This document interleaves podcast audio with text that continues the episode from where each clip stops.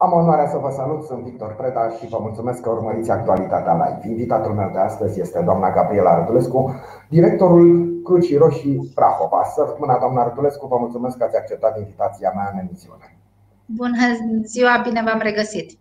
Cu siguranță nu v-a surprins invitația mea pentru că a devenit oarecum tradițional să stăm de vorbă în preajma marilor sărbători atunci când încercăm să subliniem uh, activitățile dumneavoastră, să le scoatem în evidență, pentru că în, aceste, uh, în această perioadă, de exemplu, sunteți implicată, atât dumneavoastră cât și colegii dumneavoastră, în, în tot felul de proiecte și despre aceste proiecte o să vă rog să discutăm.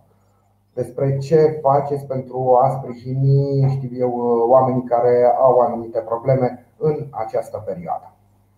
Uh, tocmai m-am întors de jumătate de oră de pe teren. Uh, am pregătit ca de obicei de Sfintele Sărbători Pascale pachete alimentare pentru uh, o mare categorie. Am extins categoria de persoane beneficiare, nu mai sunt doar bătrânii fără aparținători, sunt și familiile cu mulți copii, sunt și persoanele cu dizabilități.